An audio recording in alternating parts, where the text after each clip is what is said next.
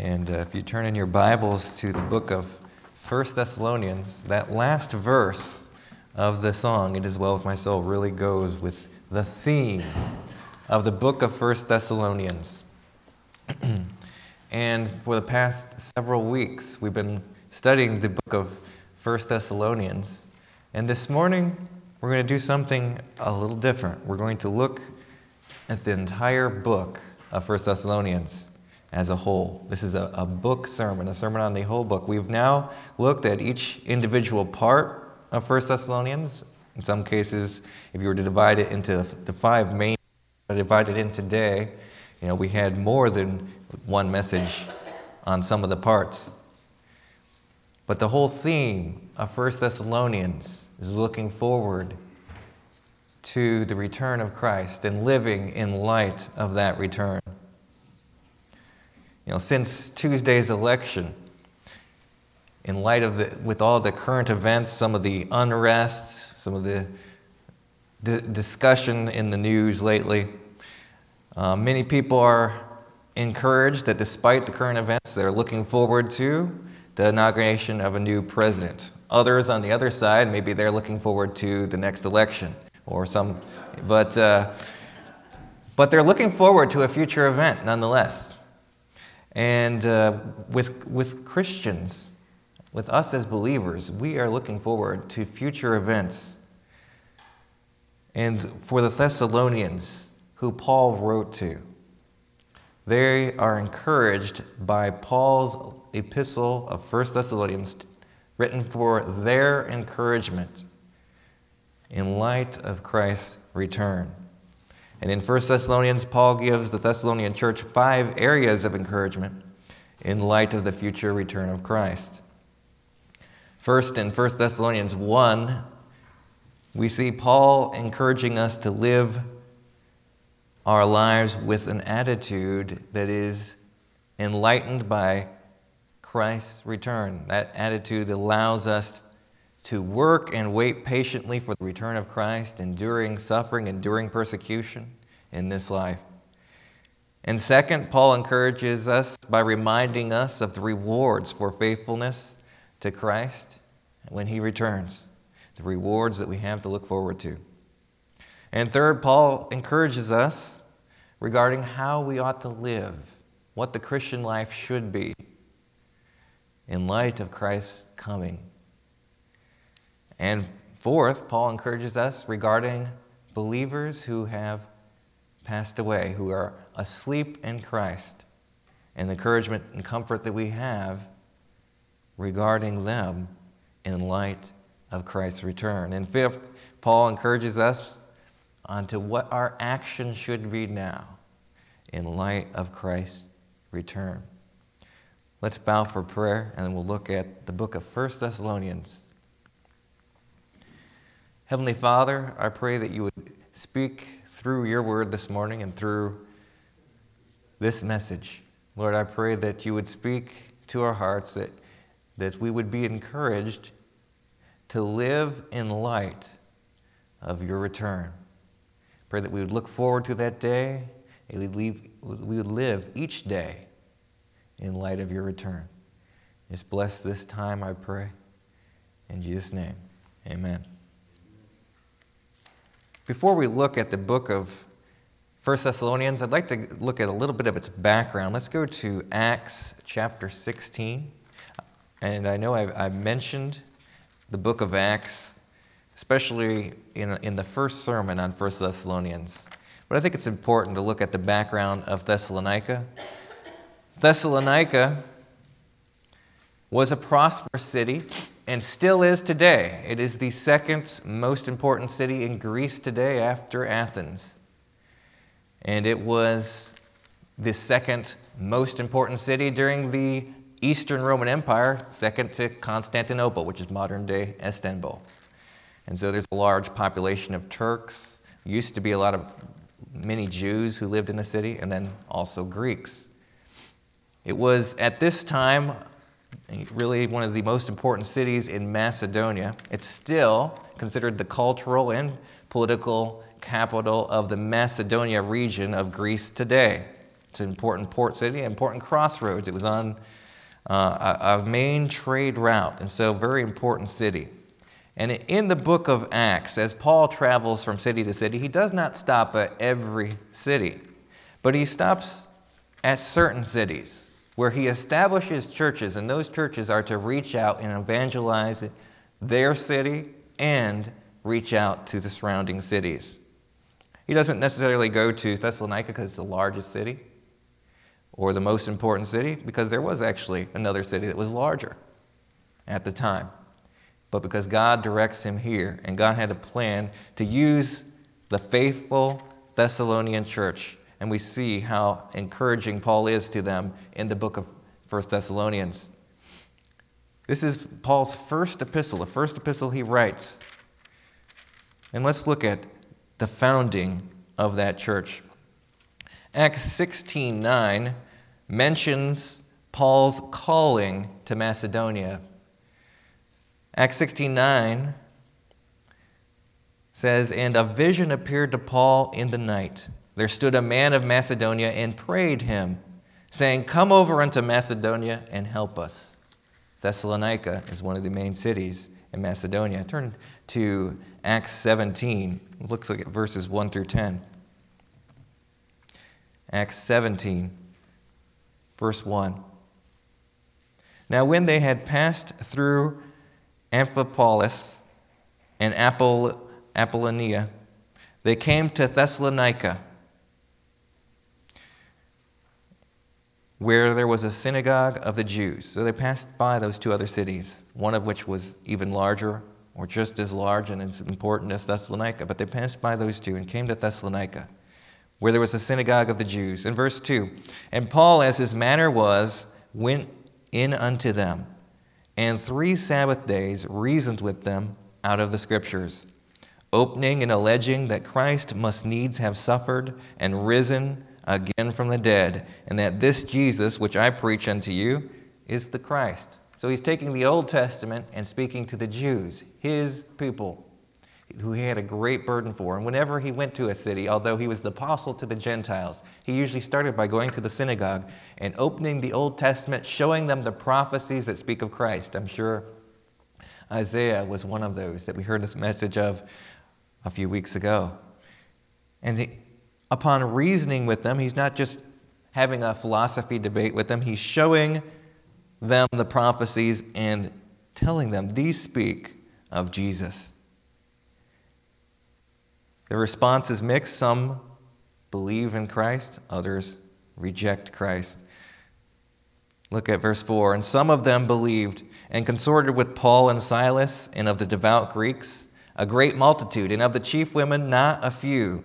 But the Jews which believed not, moved with envy, took unto them certain lewd fellows of the baser sort, and gathered a company, and set all the city in an uproar, and assaulted the house of Jason, and sought to bring them out to the people.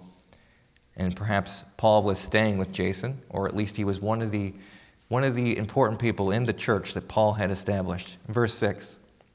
And when they had found them not, they drew Jason and certain brethren unto the rulers of the city, crying, these that have turned the world upside down are come hither also. So Paul's reputation preceded him. He had just come from Philippi. And Philippi is where he had been jailed, he and Silas, and put in stocks, and they had been beaten.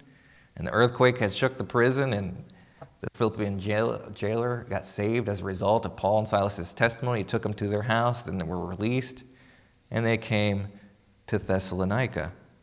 And their reputation, apparently, some Jews from, from other cities came and, and spoke evil of Paul and Silas and, and their faith.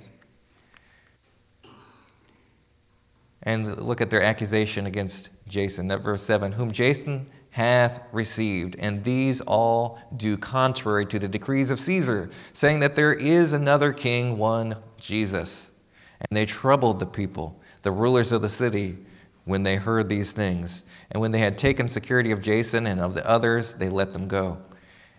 And the brethren immediately, meaning they made bail, basically, took security. Verse 10 And the brethren immediately sent away Paul and Silas by night unto Berea, who came thither and went into the synagogue of the Jews. And so Paul and Silas continued. But because of how he was rushed out of Thessalonica at its founding, he wants to send them a letter. And notice the persecution at Thessalonica is so fierce, his opposition was so determined. Look at verse 13 of the same chapter in Acts 17, verse 13. But when the Jews of Thessalonica had knowledge that the word of God was preached of Paul at Berea, they came thither also and stirred up the people. So the, the opposition is so strong in Thessalonica that Paul only, not only has to leave Thessalonica and go to another city, but they follow him. His opposition, the Jews in Thessalonica, follow him to Berea, and he has to leave Berea as well. Let's look at Philippians 4, verse 16, tracing Thessalonica and Paul's relationship with the Thessalonian church before finally looking again at the book of Thessalonica, uh, Thessalonians. Philippians 4, verse 16.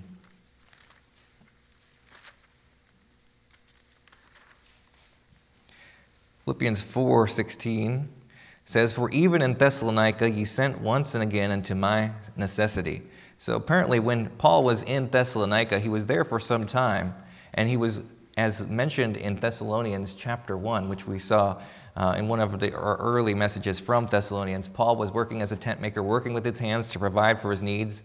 And the Thessalonians, perhaps it's the Philippian jail, excuse me, the Philippians, perhaps it's the Philippian jailer, sent help, sent um, an offering basically to Paul to help support him while he was in Thessalonica. So he was in Thessalonica for some time, even though it only mentions three Sabbath days. It may have been longer, but it, even if it was only for three Sabbath days, that'd be about three weeks, about a month. He spent a considerable time establishing the church there, and he maintained some of the friendships that he makes there. Look at Colossians 4:10.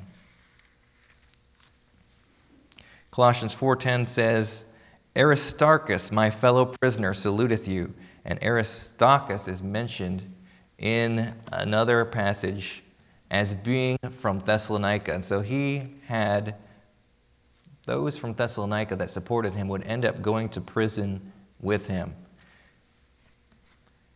Uh, 2 Timothy 4:10 is the last place the Thessalonians are mentioned. Demas goes to Thessalonica when he forsakes Paul. Let's go now to the book of 1 Thessalonians. So there was some distractions in Thessalonica. It says, Demas has forsaken me, having loved this present world.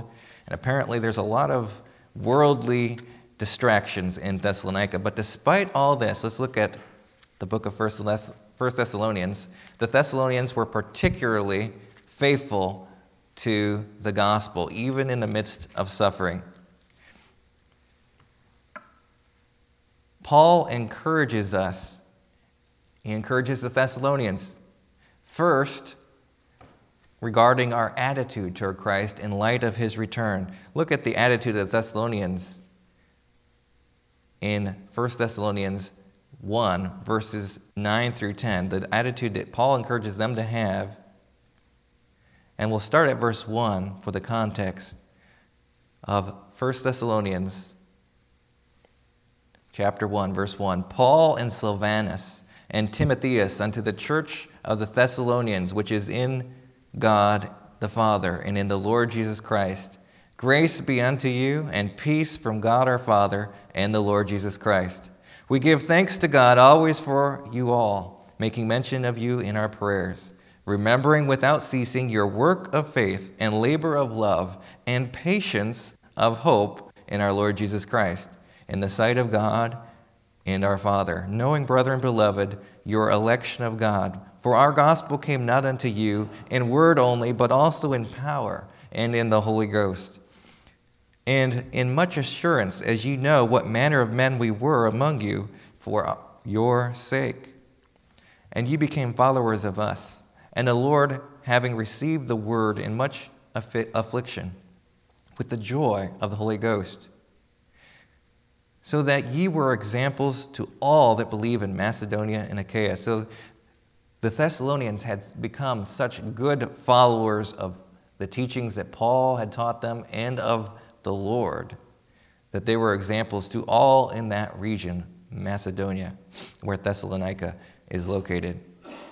Verse 8 For from you sounded out the word of the Lord, not only in Macedonia and Achaia, but also in every place your faith to Godward is spread abroad, so that we need not say anything. But they themselves show of us what manner of entering in we had unto you, and how you turned to God from idols to serve the living and true God, and to wait for his Son from heaven, whom, is, whom he raised from the dead, even Jesus, which delivered us from the wrath to come. So you see, Paul is encouraging the Thessalonians. He's telling them to keep up, he's praising them for their waiting for Jesus. They're waiting for his return and they're patiently working until then and they're enduring the sufferings that paul that forced paul to leave and they're spreading the gospel in such a way that whenever paul comes to another city they've already heard the gospel because of the work at thessalonica.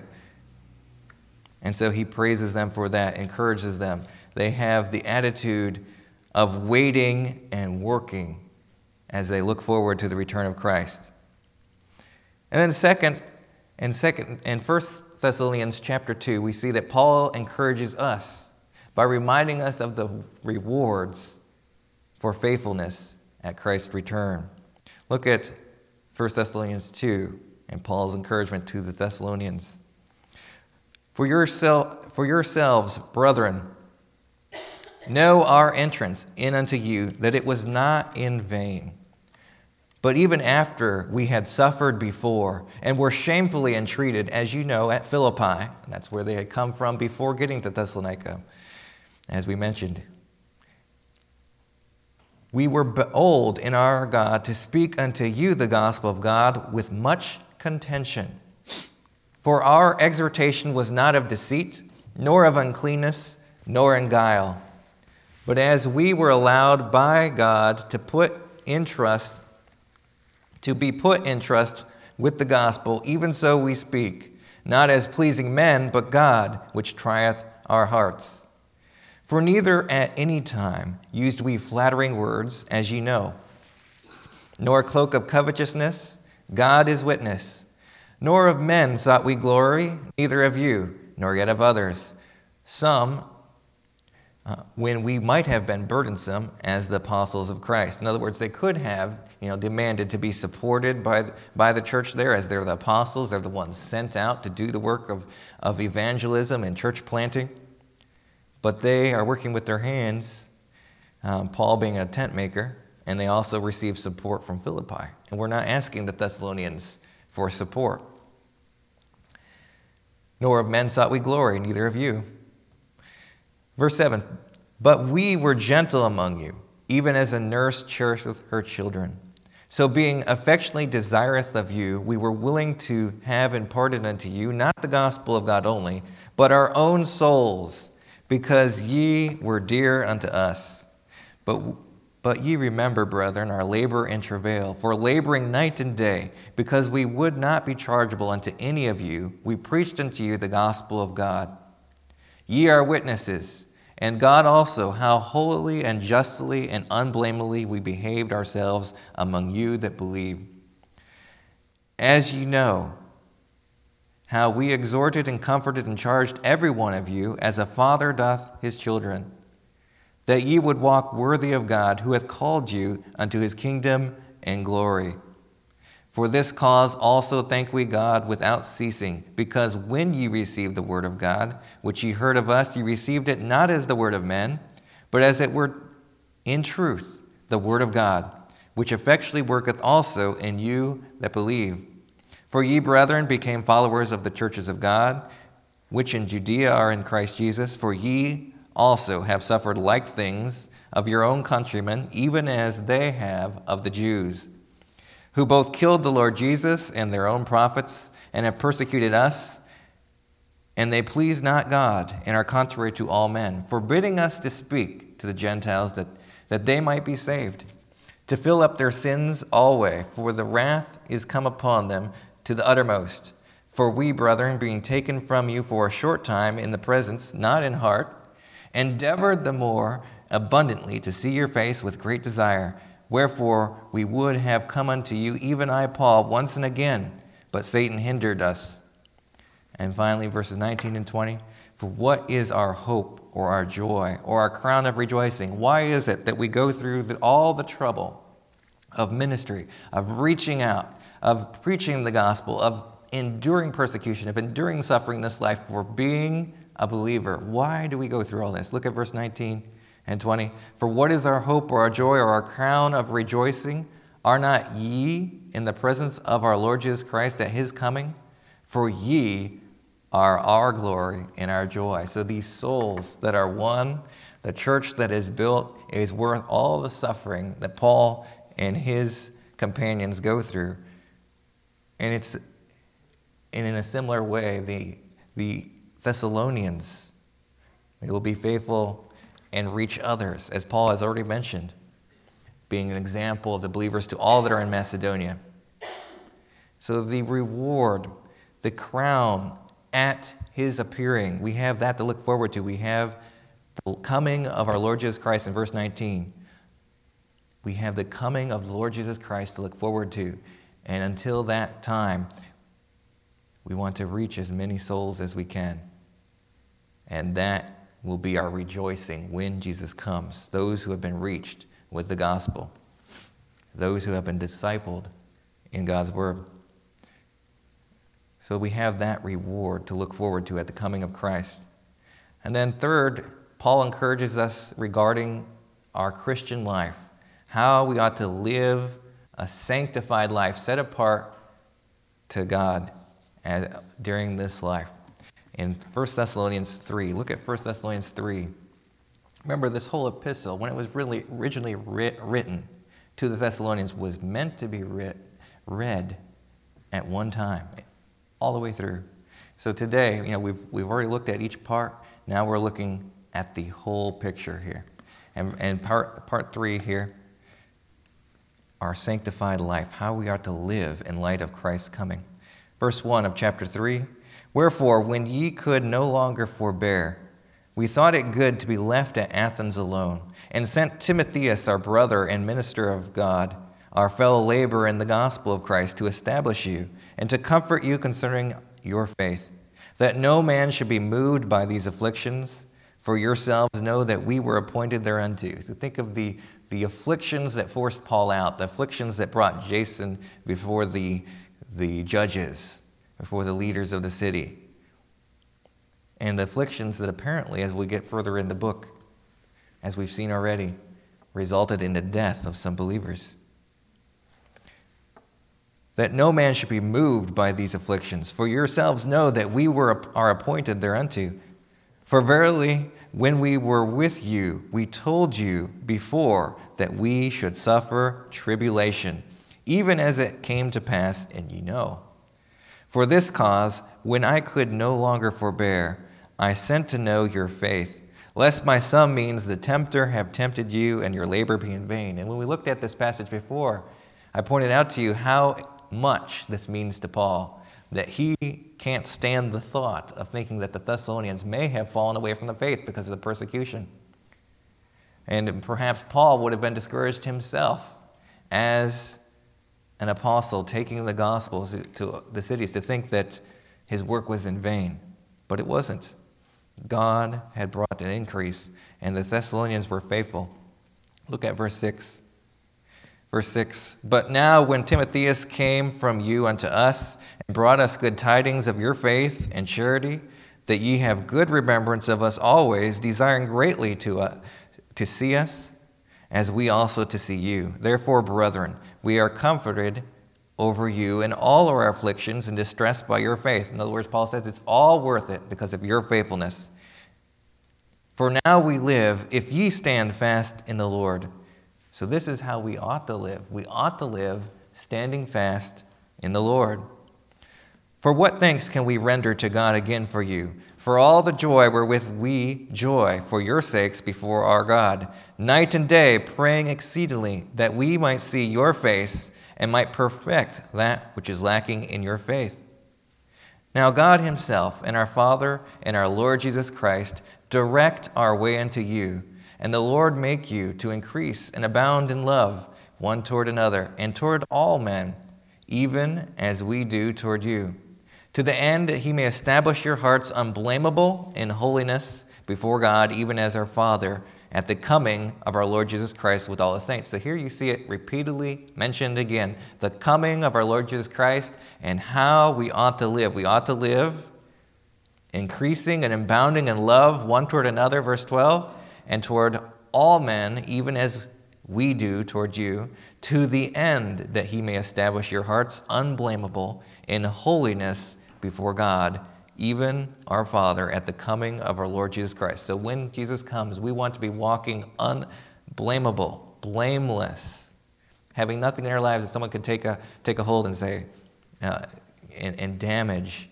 you know, the reputation, the testimony of Christ.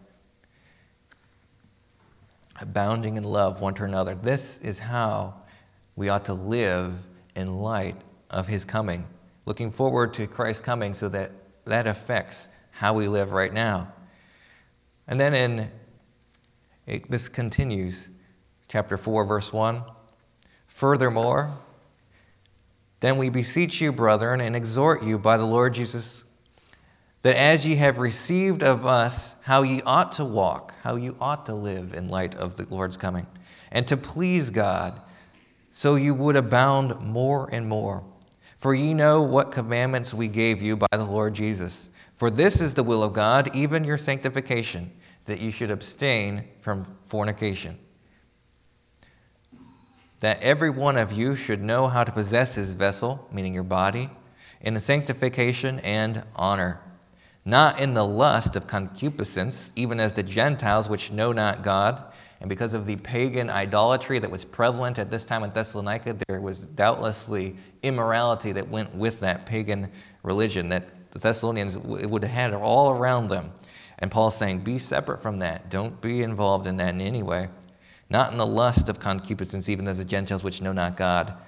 That no man go beyond and defraud his brother in any manner, because that the Lord is the avenger of all such as we have forewarned you and testified. So, another reference to, to Christ and remembering verse 13 when Christ comes, one day Christ is going to return. He's going to rapture his church, and then he's going to bring judgment on this world. We're going to have an, that account before the, the Bema seat, the judgment seat of Christ, where we give account for how we lived.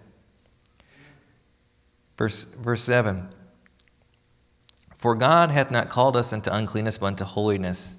He therefore that despiseth, despiseth not man, but God, who hath also given us his Holy Spirit. But as touching brotherly love, ye need not that I write unto you, for ye yourselves are taught of God to love one another. And indeed, ye do it toward all the brethren which are in Macedonia. But we beseech you, brethren, that you increase more and more. So the Thessalonians were already a good example of love, perhaps partly because of the common bond they had, that they were being persecuted, physically persecuted, something that is almost completely foreign to us in the United States, unless you were to, to travel overseas and, and to some place that would, would, where you'd be physically persecuted for being a believer or for evangelizing. And they had that, and they had that common bond of love for those who were going through that together, who were believers. But Paul says, even as good as they were an example of love, abound more and more. So, so much for us to abound more and more in love. We need more love for one another.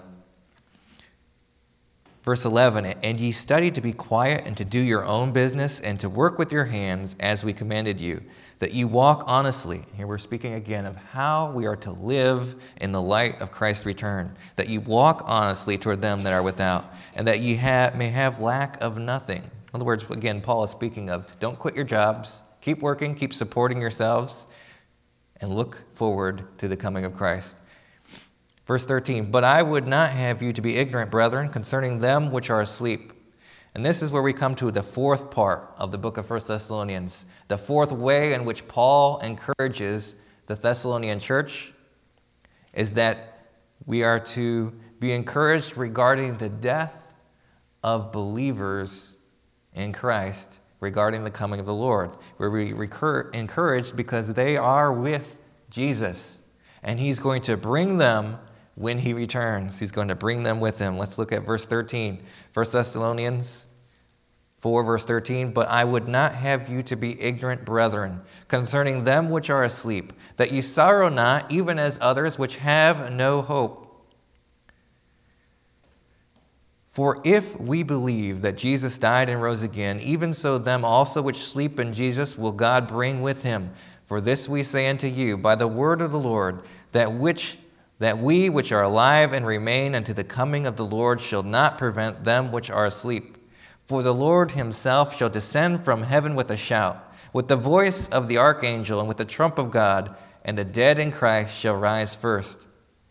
Then we, which are alive and remain, shall be caught up together with them in the clouds. And the emphasis here is that we're going to be reunited with those who have passed away in Christ. We're going to be reunited with them one day. Whether we are reunited with them when we die and are with Jesus when we die, or whether we live to the coming of Christ at the rapture when he brings those who have died in Christ with him. And remain unto the coming of the Lord, and shall not prevent them which are asleep. For the Lord himself shall descend from heaven with a shout, with the voice of the archangel, with the trump of God, and the dead in Christ shall rise first. And then we which are alive and remain shall be caught up together with them in the clouds to meet the Lord with the air, and so shall we ever be with the Lord. Wherefore, comfort one another with these words. So we're to live with that comfort. We're to be encouraged, knowing that those who have passed on are with Christ and he will bring them when he returns. And then the fifth way in which Paul encourages the Thessalonian church in the book of 1 Thessalonians regarding the coming of Christ is to follow certain actions, to live these certain actions listed in the fifth chapter of 1 Thessalonians in the light of Christ's return. First few verses of 1 Thessalonians 5 speak of the judgment that will follow the rapture. But of the times and seasons, brethren, ye have no need that I write unto you, for yourselves know perfectly that the day of the Lord so cometh as a thief in the night.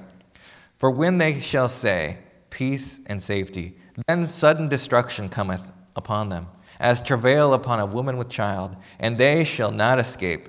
But ye, brethren, are not in darkness, that that day should overtake you as a thief. Ye are all the children of light, and the children of the day. We are not of the night, nor of the darkness. Therefore, let us not sleep, as do others, but let us watch and be sober. For they that sleep, sleep in the night, and they that be drunken are drunken in the night.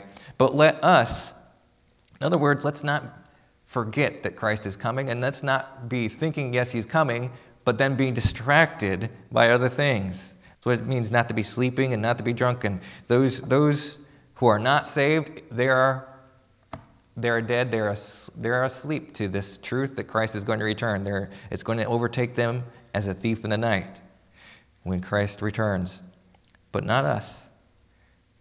For they that sleep, sleep at night, they are drunken, are drunken in the night, but we, but let us who are of the day be sober, putting on the breastplate of faith and love, for an helmet in the hope of salvation.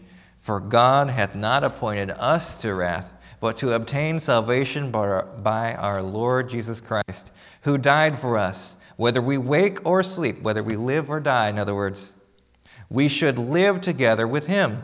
Wherefore, comfort yourselves together and edify one another, even as also ye do. Build yourselves up in that truth that Christ is returning, and then follow these directions that Paul's going to give.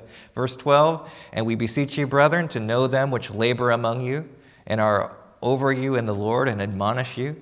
Speaking of church leaders and pastors and missionaries and preachers. And verse 13 And to esteem them very highly and to love for their work's sake. And be at peace among yourselves. Now we exhort you, brethren, warn them that are unruly, comfort the feeble minded, those who are discouraged, those who are weak, support the weak, speaking physically weak, those who need physical help, help them.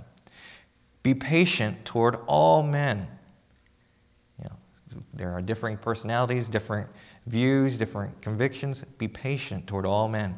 See that none render evil for evil unto any man, but ever follow that which is good both among yourselves and to all men.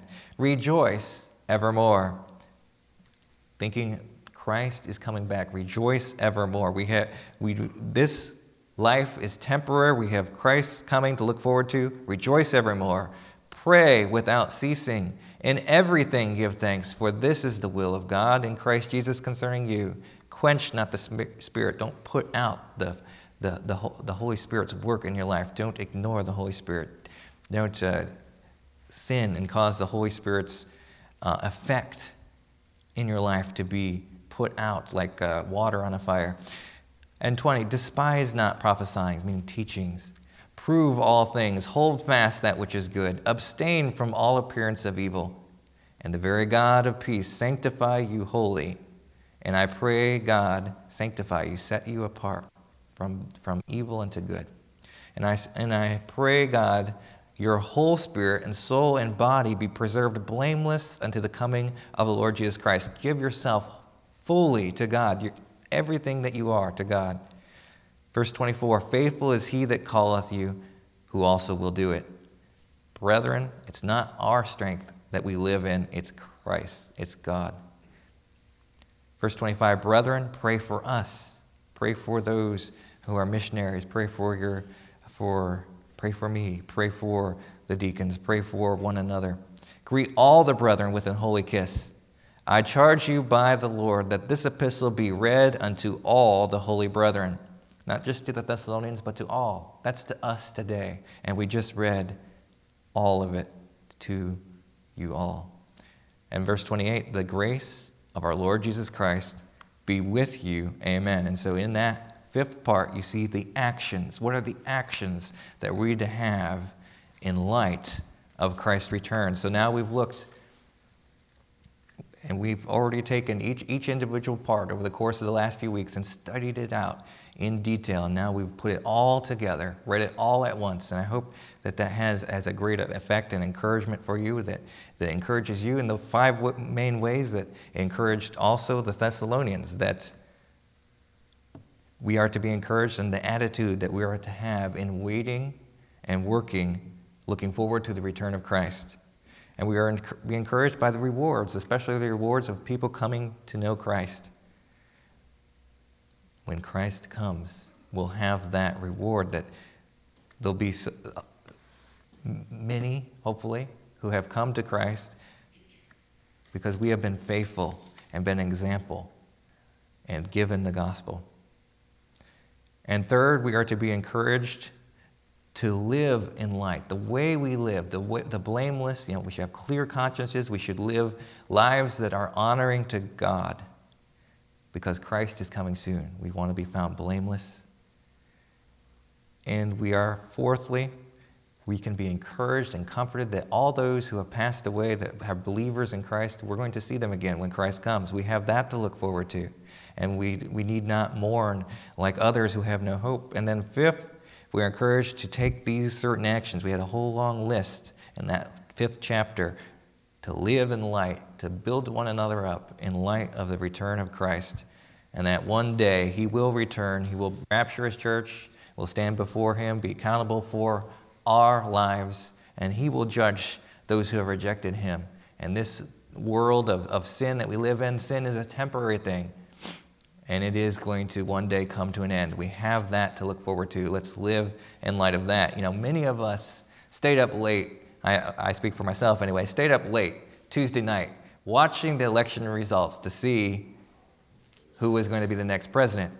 How much more should we be watching and waiting and looking forward to when Christ is going to return and live in light of that truth every day? Let's close in prayer.